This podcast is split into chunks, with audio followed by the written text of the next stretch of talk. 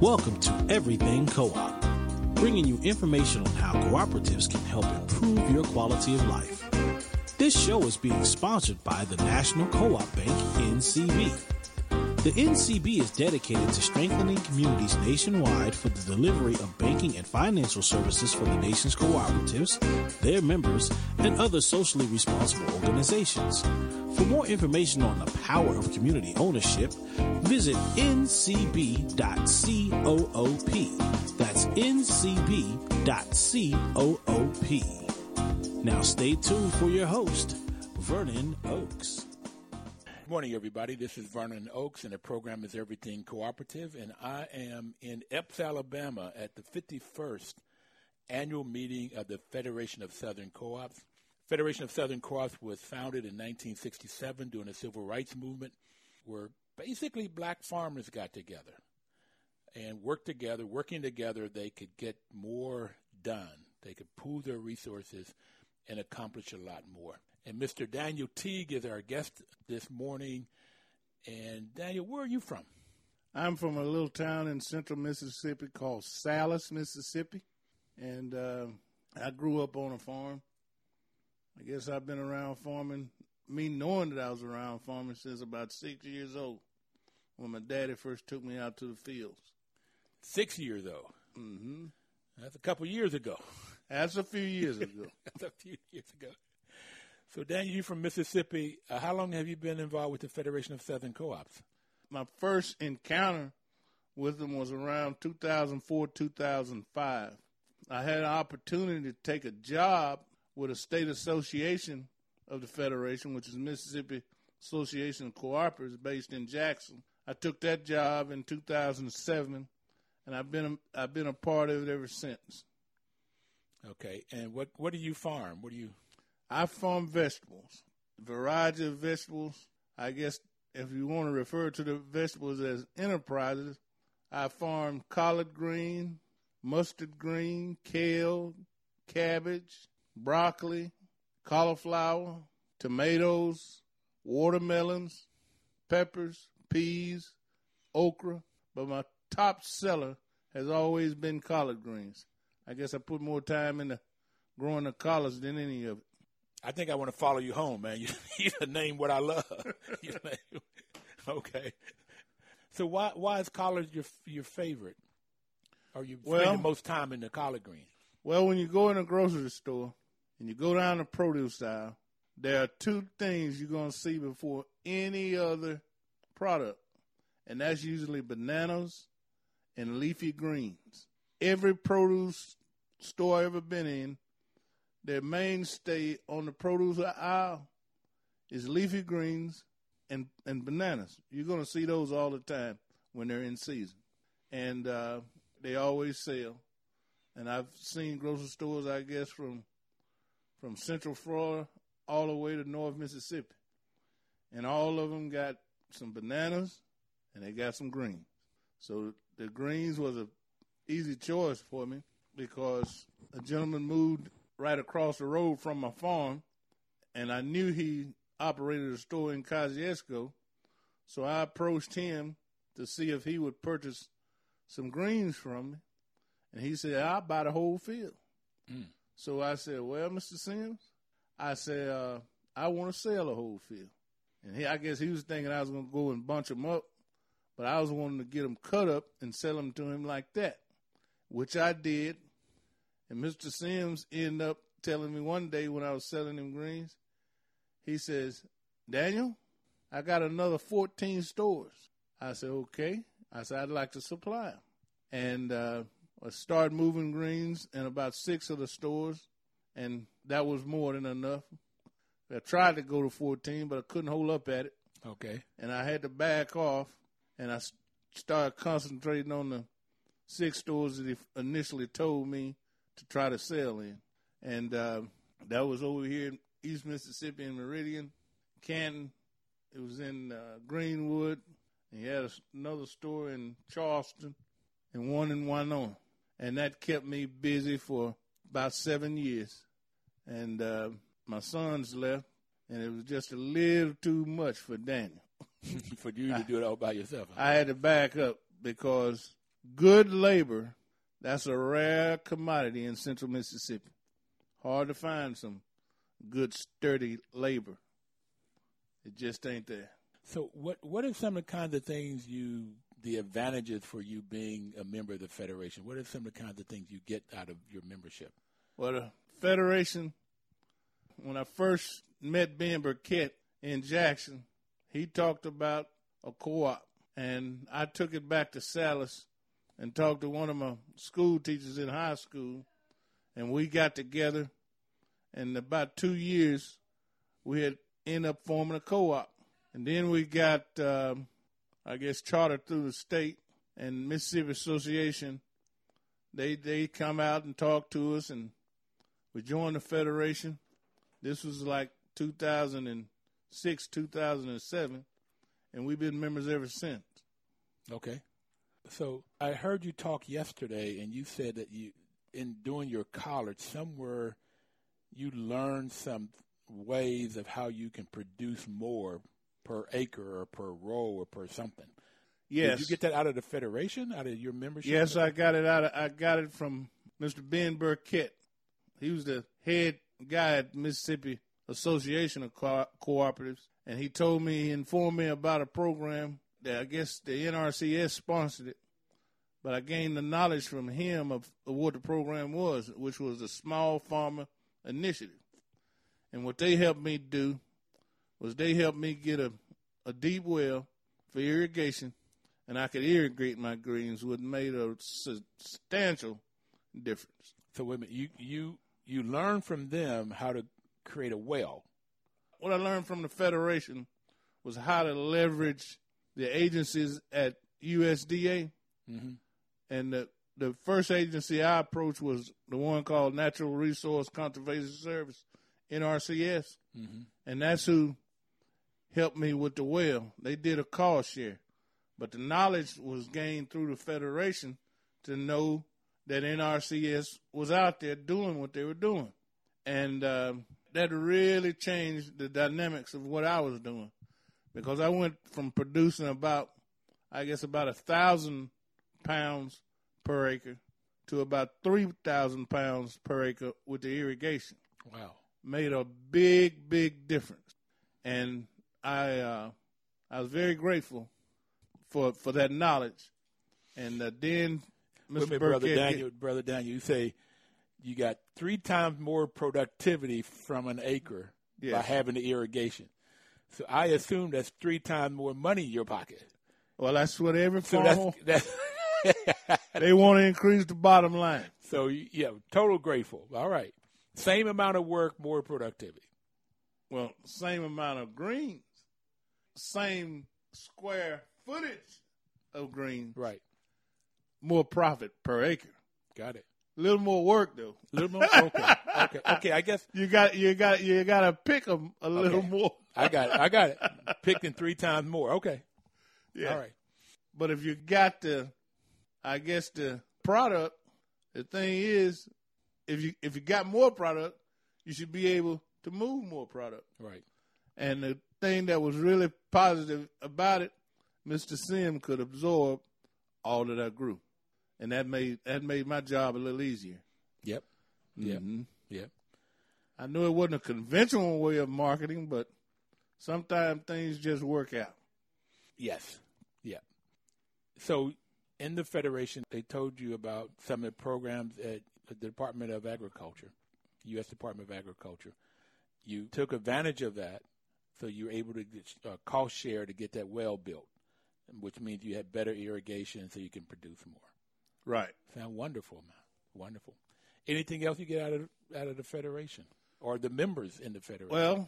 Well, when we were initially trying to form our co-op in Attala County, the Mississippi Association, which is a part of the Federation, came out several visits to make sure that we were trying to implement a good, implementation, the foresight of the business plan. They helped in all aspects of what we were trying to do, which I think helped us become a better co-op, or members of the co-op, right, work together. They was a good facilitator in that, in helping us get there as a group, and that was a plus. Sometimes it's hard for a group of people to work together. Amen, brother. Amen. So the Federation through the Mississippi chapter helped you all form that cooperative, and so that you all could, I guess, work better together, know how to operate together, have your right bylaws, how to have meetings and all of that. Right. Okay. And what was the function of the co-op in Mississippi? What was the purpose? Well, we formed Attala County Self Help Co-op. We formed around a group of cattle farmers, cattle ranchers, or whatever you want to call them. That's the way we formed. But now, I guess I always thought that if you didn't have access to the acres, that you can take a few seed and you can turn probably $2 worth of seed into $2,000 easily. But you got to grow vegetables. Mm-hmm. It's got to be a horticulture aspect to it, because I know some tomato plants I've planted, and they produce 40 pounds of tomatoes to the plant. You think about if you put, I don't know, maybe 10 cents in 2 seeds, and you end up grossing 40 pounds of tomatoes, then you can see the correlation between minimum input and more profit. Yep. I wish farming was that easy, though. No, it's not that easy. You gotta have some knowledge of farming. And I guess my father, I didn't like trying to farm, I guess, when I was 14, 15, 17, even 20 years old. Right. But the thing that he instilled in me was the work ethic and the knowledge of how to get the produce out the ground. And that proved invaluable when I came back and said, well, I'm going to try to grow this and try to sell it. And I had the knowledge of growing. Mm-hmm. I just needed to try to figure out how to market it. But I remember when I was in Milwaukee, too, I had the opportunity to attend some leadership seminars and different things. And I remember going to a class where they brought in Stephen Covey. Hmm. And he had put a book out, The 7 Habits of Highly Effective People. Right. And in that, they passed out another book, and it had in there guerrilla marketing. And when I approached Mr. Sims, I was on a direct basis, one-on-one, face-to-face, and that was how I first got started with my collard green market.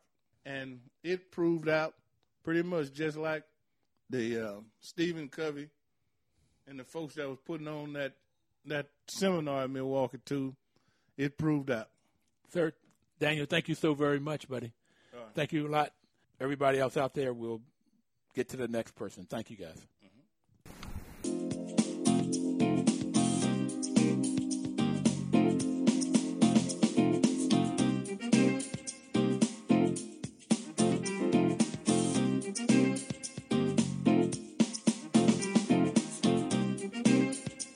Washington, D.C.'s News Talk, 1450 AM WOL and 95.9 FM. Information is power. Welcome back. This is Vernon Oaks with the program Everything Cooperative. I am in Epps, Alabama at the 51st annual meeting of the Federation of Southern Co-ops. And with me today is Shirley Cody. Good morning, Shirley. Good morning. So tell me, Shirley, where are you from? I'm from Fort Gaines, Georgia, which is Clay County. Okay. And how are you related to the Federation of Southern Co-ops? Well, I joined the Federation because my father was once in the Federation, and I started attending the meetings with him. And when he passed away, we inherited my father's farm. And so I became a farmer. Okay. Okay. What were you doing before you became a farmer? Well, before then, my first career, I was a nurse, mm-hmm. and later went back to school and got my degree in early childhood education. from nurse to education to farming. Yes. Always nurturing something. Yes. Okay. Okay. Okay.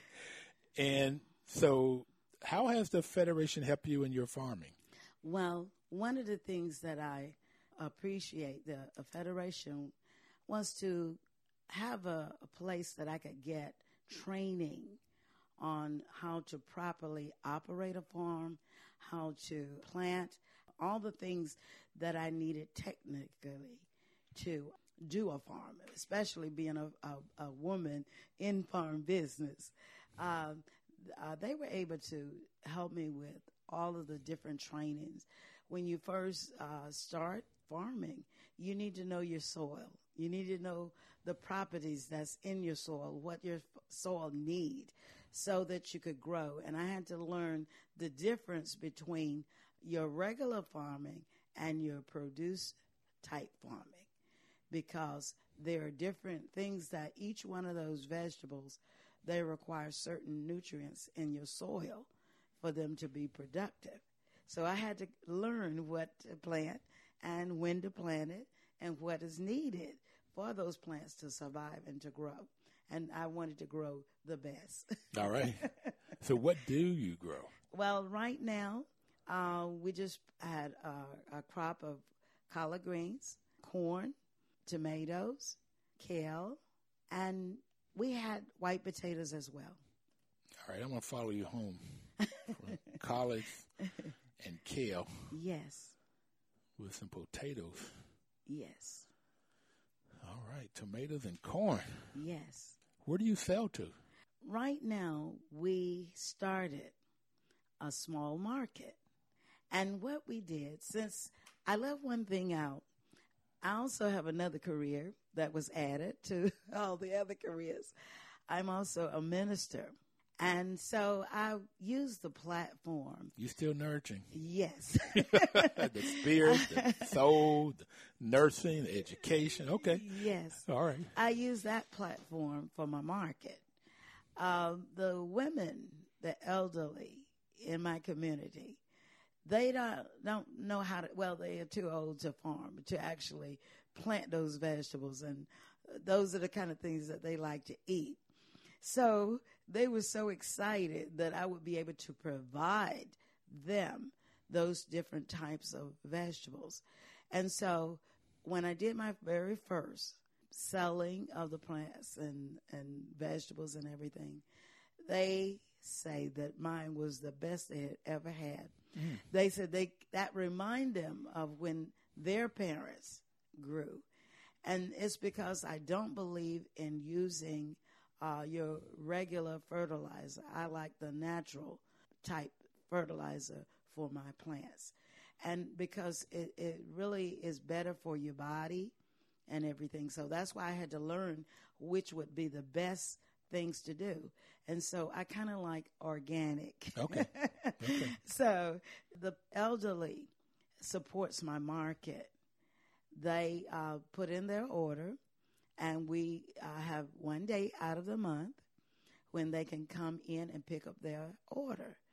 And so that has been my platform. And the business is growing because other community families have heard about it through their church.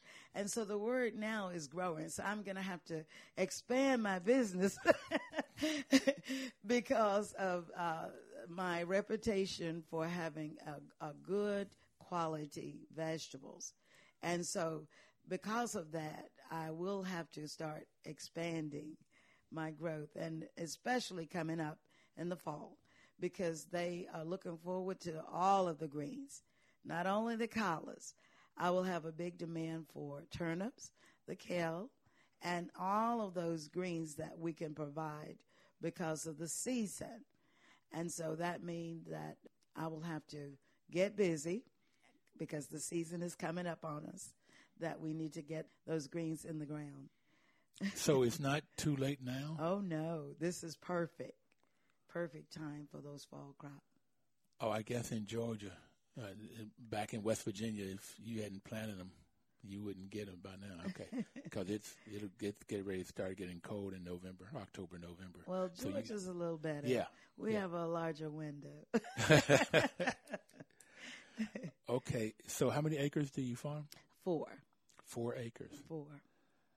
And but you have to go to 4, 5, 6, 7, 8 acres now with you this demand? Yes, but this is what I propose with the members that is joining my cooperative. I'm newly forming a cooperative, which is going to be called the Days Community Cooperative. I will have others that have land to become producers as well, and they will help me to keep up with the demand by using their land as a place to grow.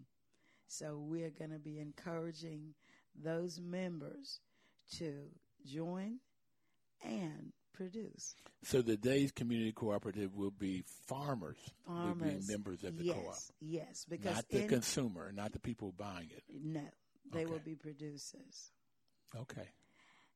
But they have the opportunity, though, to purchase if they would like, because, that's another way to make your cooperative grow, and you make money both ways as a producer and a consumer. Does the Federation help you to develop the Days Community Cooperative? Yes. Yes, we, Mr. Keith, Cornelius Keith, and Kathy Kendrick, they have been very supportive. They know my community, and they've been working with me over the years, and they have seen that the needs are growing. And Clay County is one of those unique counties. It's very few things that you can actually do there. Farming used to be one of the major things, but what happened, we lost a lot of farms because people moving away, going to other places to live, and a lot of property. We just lost thousands of acres to some families in Clay County. And it has hurt us because that was one of the things that we had as a resource. And you're saying, you're talking about black people? Yes. Okay. All of this. And in fact, my community is an all-black community. And my father and his friends and families, they developed that community. And we're trying to preserve it. We're trying to hold on to it.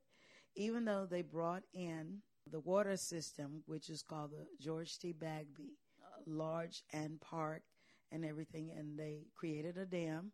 And we thought that was going to be our window of opportunity for everything, for bringing in businesses and everything. But because they wanted total control and just to take over, we refused to let anybody get our property, and we're trying to hold on to it.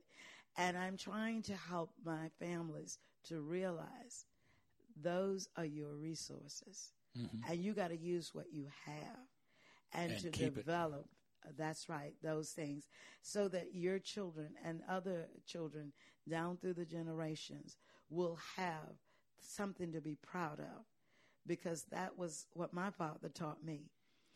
Not only be proud of owning land, but also that's the way to make money and sustaining self. Yes, it is. Where you're not dependent on the white man. Yes, of course. Okay. And I understand that's when you say they were trying to get control, that's the white folks that created the dam. Yes.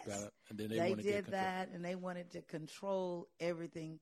They wanted everything to be developed as far as what they were wanted to implement. And they wanted our community because, see, we have already developed it. Okay. And the only thing now is just taking it to another level, letting them know we don't have to farm like our ancestors did. There are other opportunities. We still need those producers. We still need those people that can do farming like, our ancestors, but on a different level. Then have a market so that we can make money with those things.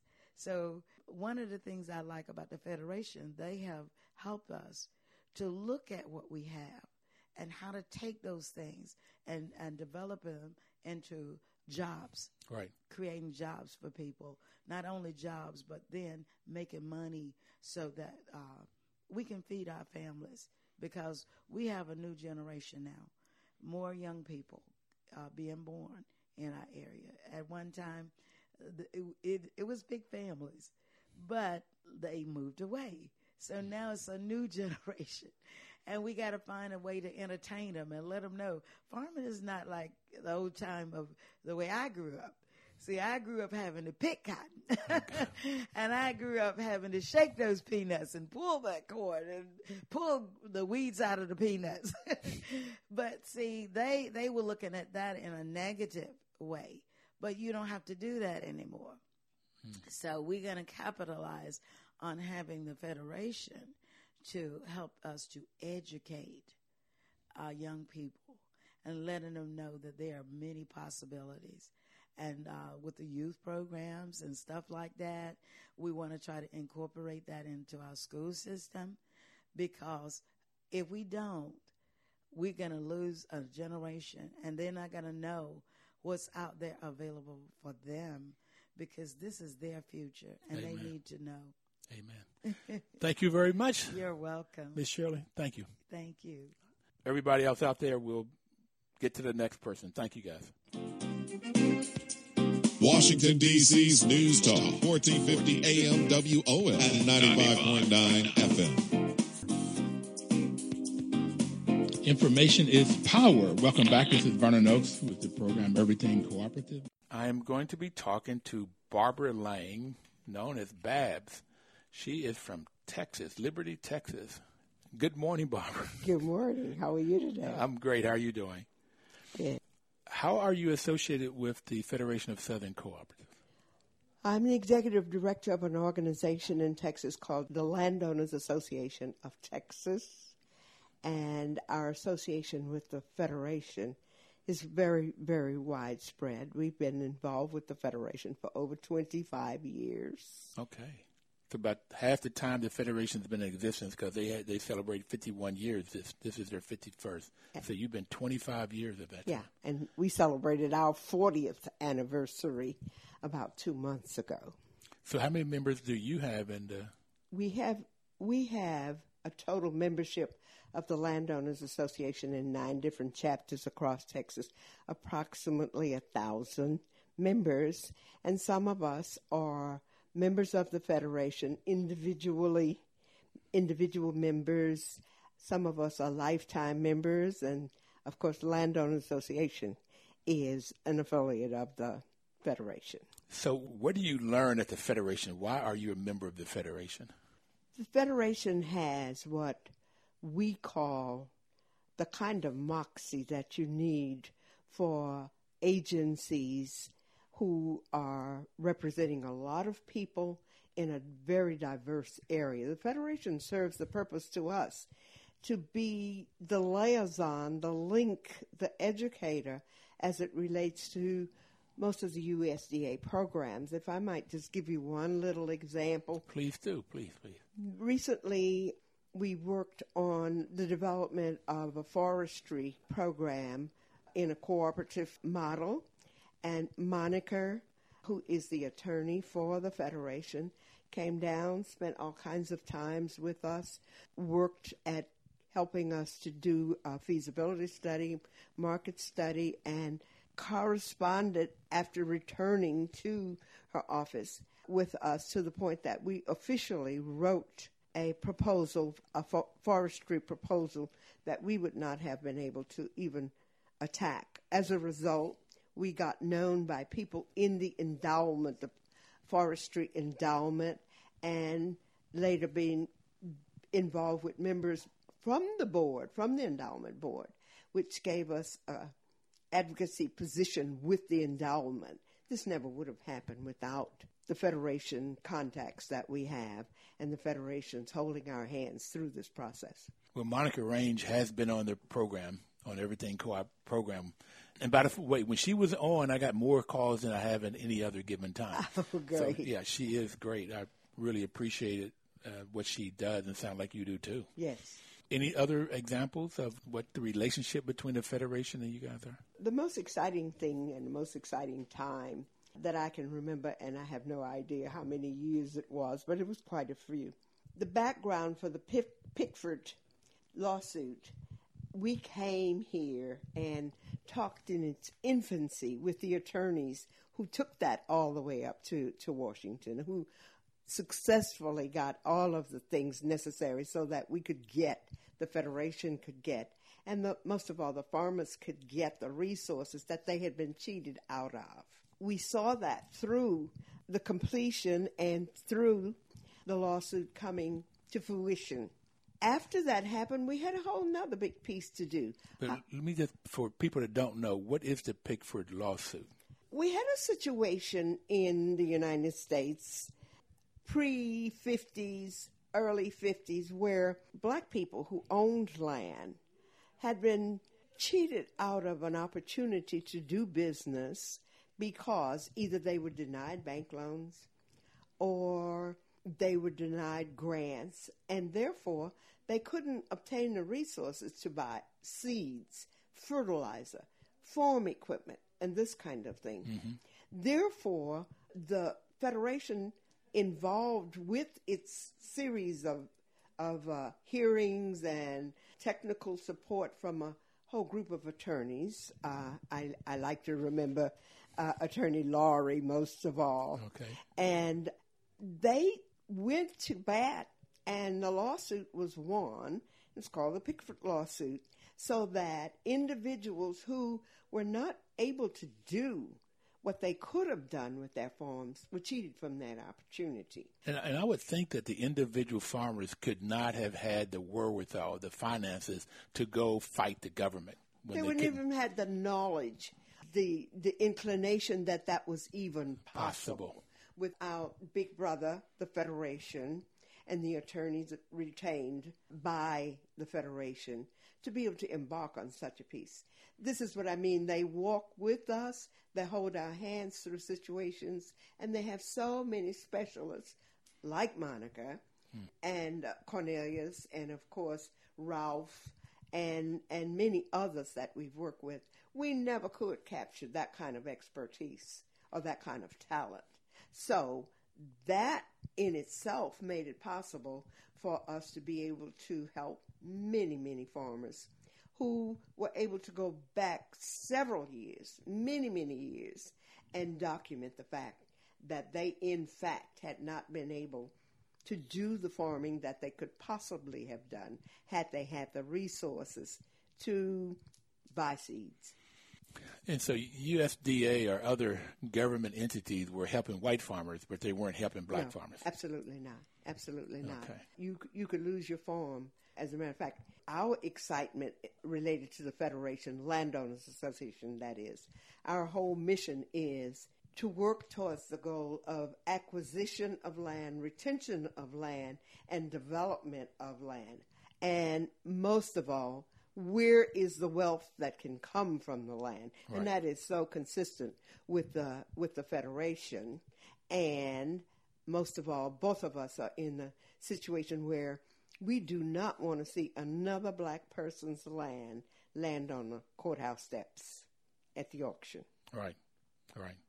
Yeah, Cornelius was on the show, and Monica both said that there was something like in 1910, if my memory goes right, black farmers had 30 million acres of land, and right now there's less than 3 million acres of land. Absolutely.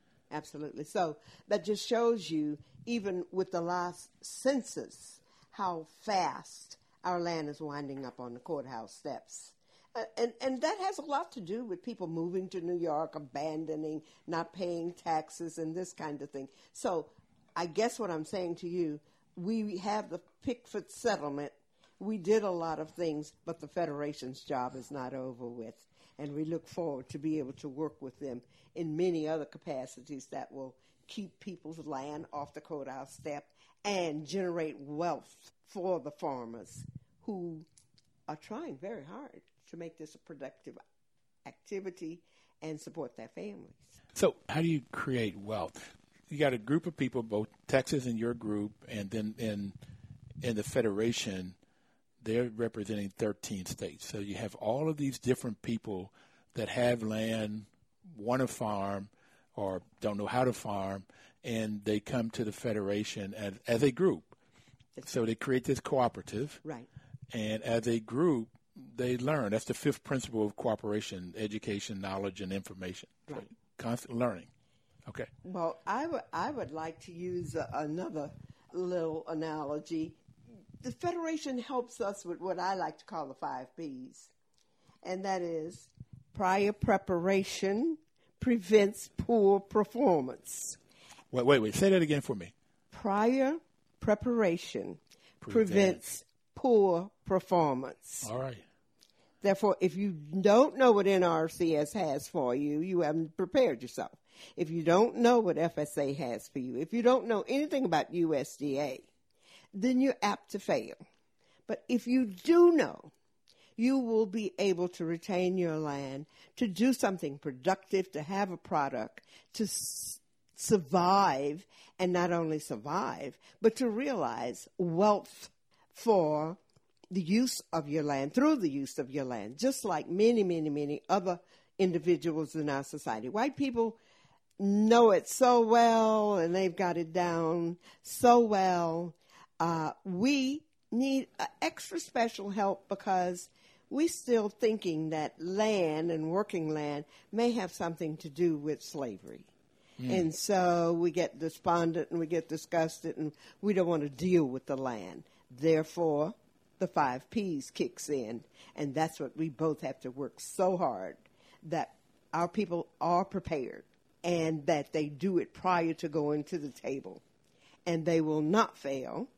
And so I would say that we help each other through doing the prior preparation to avoid poor performance. So with the preparation, you get good performance. Absolutely. You get success. Absolutely. You create assets. You create wealth. That's right. Okay. For yourself, for your family, for your children and grandchildren and on down. Absolutely. We are steadily trying to make farming as sexy as any other professional or any other career so that we can see that farming or dealing with ranching is a career, is something related to production, something related to wealth, and is not a hobby. Not a hobby. Thank you so very much. You're welcome. We got to take a final break, but we'll be right back. And please don't touch that down.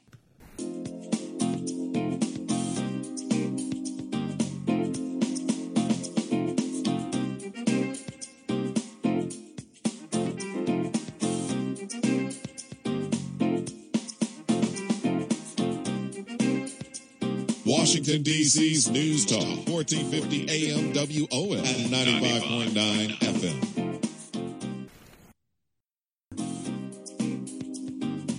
Information is power. Welcome back. This is Vernon Oaks with the program Everything Cooperative. I am in Epps, Alabama at the Federation of Southern Co-ops 51st annual meeting. And the sun has gone down and it's dark down here, but I've got the chance to interview a couple young people, Shanice Turner with Emmanuel Laidlaw Holly and Daniel Rosebud. He goes by Rosebud from the Opportunity Youth United. Good evening, everybody. Good evening. Thank you for having us here. Yes, thank you so much. All right. Shanice, what is your organization? What do you do? So with OYU, we're called Opportunity Youth United, and we are one of the co-founders for organizations, and we have our goal for connecting 1 million youth. Connecting 1 million youth to do what? To do job trainings, to careers, to opportunities, to doing something to put matters into the workforce. It's unfortunate that so many young people are unemployed or not in school or just sitting there. But Opportunity Youth, which means young people between the ages of 16 and 24 who need work, who need help. So we have sponsoring organizations who come from Year Up and City Year and Public Allies and the Conservation Course as well to help us put together this caucus, what is called Opportunity Youth. We are located everywhere from Atlanta to Chicago to L.A. to New York and Boston. So is this a co-op? It's more like a collective impact of groups coming together to solve an issue. Well, that sounds like what co-ops do, but I got it. It's not a co-op, but it's a collaboration. And Mr. Rosebud. Yes. What do you do? I sit locally. I'm also a national member. When you say locally, what local? So when Shanice explains that we're a group of people that work collaboratively, it starts nationally, but the hopes is that that work trickles down to our local organization that also kind of like push the work. But so, where are you? What part of the world? What part of the... Atlanta, Georgia. So you are, okay. Yeah, out of the Southeast.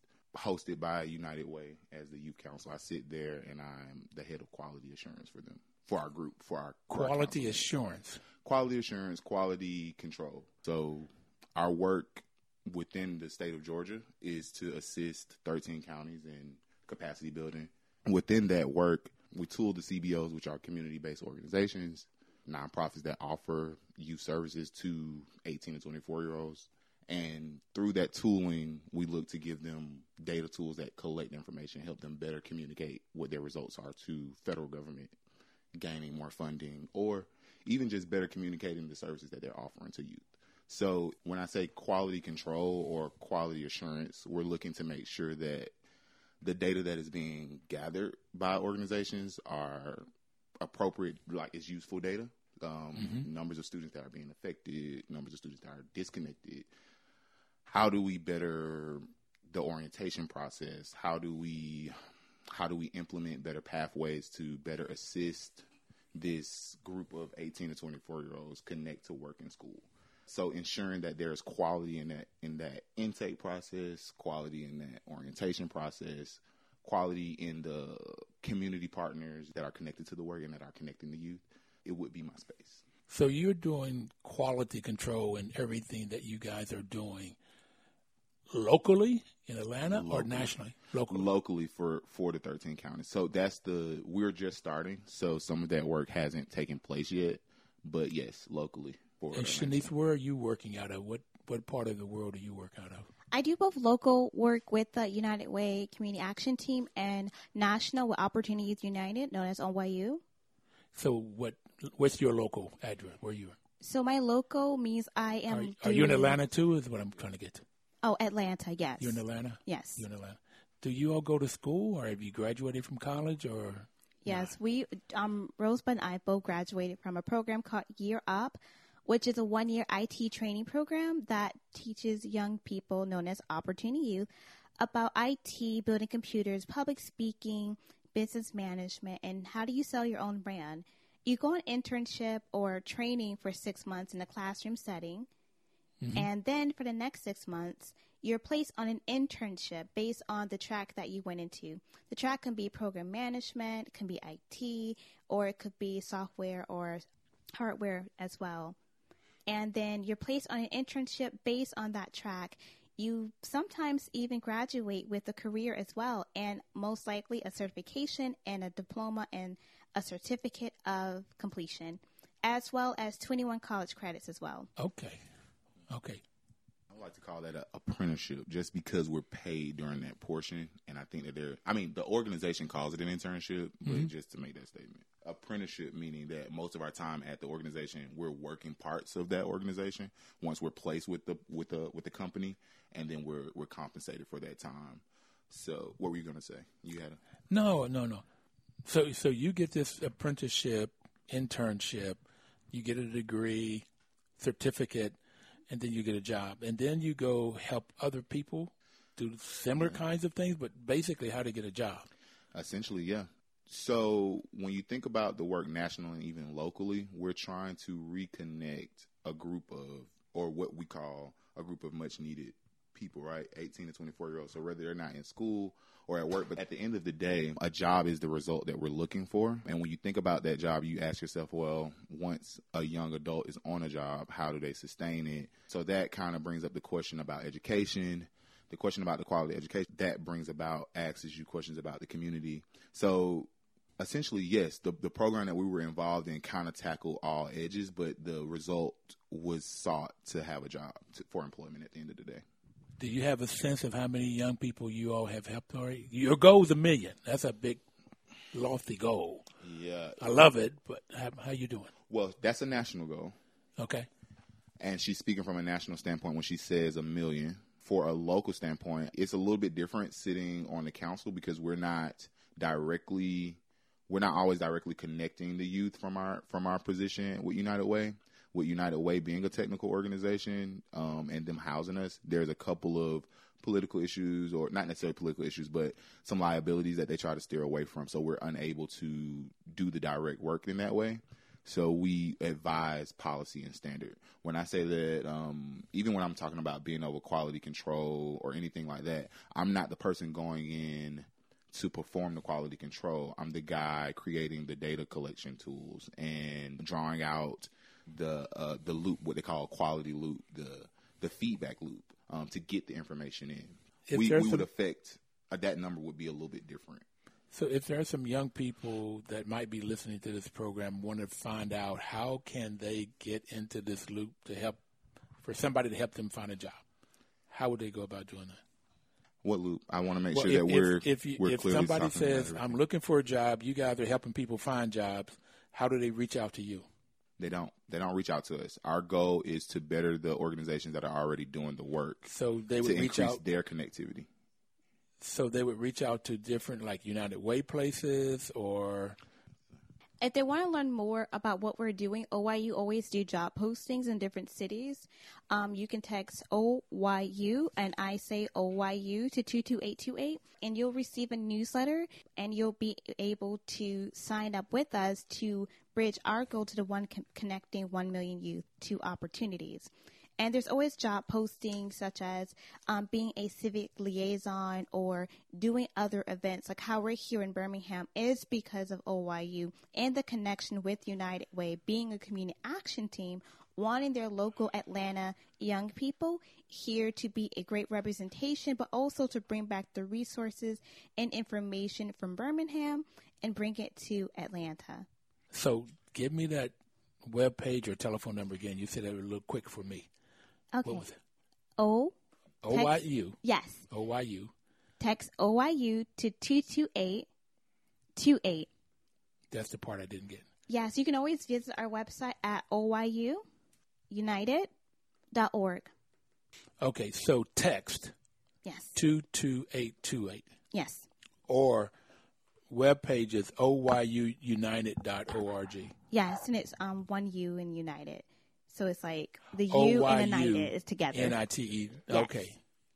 OYUUnited.org. That's it. Thank you. Okay. Thank you. So if there's a young person out there would like to get connected to other youth that are looking for how they can get jobs, how you can better yourself, these two young people are very articulate and have a lot of self-confidence, which is I'm totally impressed with. You can text 22828 or go online to OYUNITED.org to get information in whatever part of the U.S. you might be at, or for that matter, wherever part of the world. But they're looking to help 1 million young folk get jobs between 16 and 24. Yes. The opportunity youth demographic is actually 16 to 24, but we focus primarily on 18 to 24 because that's an age where you can get a technical job. So while you're ending a program or what we call a pathway, we can ensure that you're of age and now you're actually tooled and you have the skill to get the job. But the movement is for 16 to 24-year-olds because those are transitional periods and ages where people are disconnected from work and or school. Listen, I want to thank you guys very much for sharing this information with us. Thank you. It's our pleasure. Everybody out there, please have a wonderful, wonderful week and live cooperatively.